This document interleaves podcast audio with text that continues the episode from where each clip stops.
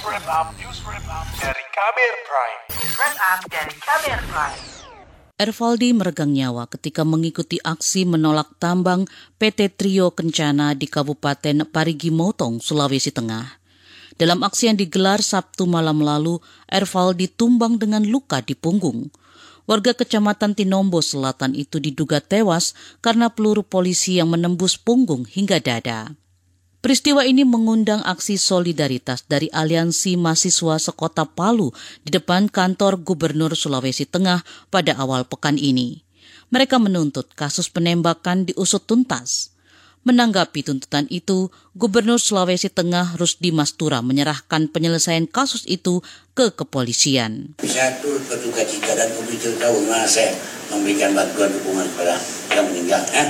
Kemudian kepada Kapolda saya minta tolong diusut ya. ya. Tengah malam-malam ada yang tembak ada yang lain apa-apa ya. Oke, ini semua nanti ke depan. Jadi gini kita belum tahu. Eh. Rusdi mengklaim pemerintah daerah tidak bisa mencabut izin usaha pertambangan sebab wewenang pencabutan ada di kementerian atau pemerintah pusat. Kepala kampanye Jaringan Advokasi Tambang Jatam Melki Nahar menilai warga sebenarnya memahami wewenang Pemda tersebut namun dia berkeyakinan bentrokan terjadi karena gubernur tidak responsif menyerap aspirasi warganya. Warga paham bahwa urusan pencabutan izin itu ada di Kementerian SDM. Tapi gubernur punya tanggung jawab juga untuk kemudian meneruskan apa yang menjadi aspirasi dan tuntutan warga gitu loh.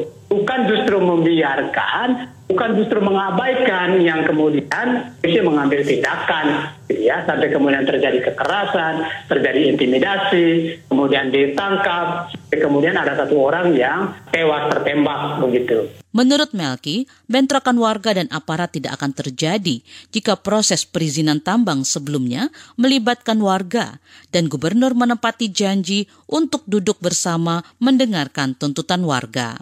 Yang terjadi selama ini proses penerbitan izinnya terutama ketika status eksplorasinya dinaikkan menjadi operasi produksi pada tahun 2020 itu warga sama sekali tidak tahu menahu, tidak pernah terlibat. Itulah yang kemudian membuat harga menentang sejak awal. Lalu yang kedua adalah Gubernur Sultan mau menepati janjinya kepada warga untuk bertemu, mendengar dan menyampaikan apa yang menjadi aspirasi dari warga warga sehingga aspirasi mereka itu bisa didengar sekaligus bisa ditindaklanjuti ke Kementerian SDM.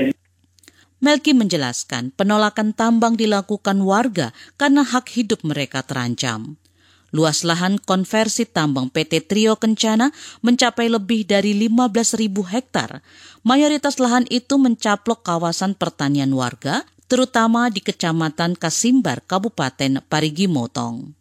Ketua Komisi Nasional Hak Azazi Manusia Komnas HAM Perwakilan Sulawesi Tengah, Dedi Askari menyebut ada pelanggaran hak azazi manusia saat aparat membubarkan aksi warga tolak tambang hingga menewaskan satu orang pendemo.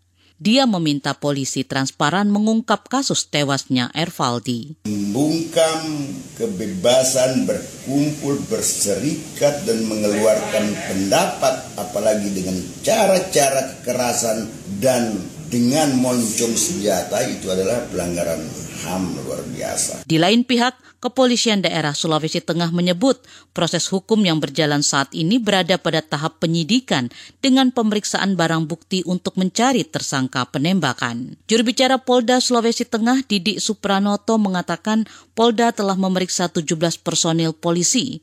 Polda juga mengamankan barang bukti senjata api beserta proyektilnya dan menyerahkannya ke tim laboratorium forensik Polda Sulawesi Tengah untuk uji balistik. Dari kasus itu sudah dikeluarkan LP karena perbuatan pidananya sudah ada, yaitu adanya orang yang meninggal. Tetapi untuk tersangkanya masih dalam proses penyidikan. Salah satunya adalah menunggu uji balistik. Laporan ini disusun Siti Sadida. Saya Fitri Anggreni. Kamu baru saja mendengarkan news wrap up dari Kabel Prime. Dengarkan terus kabelprime.id, podcast for curious mind.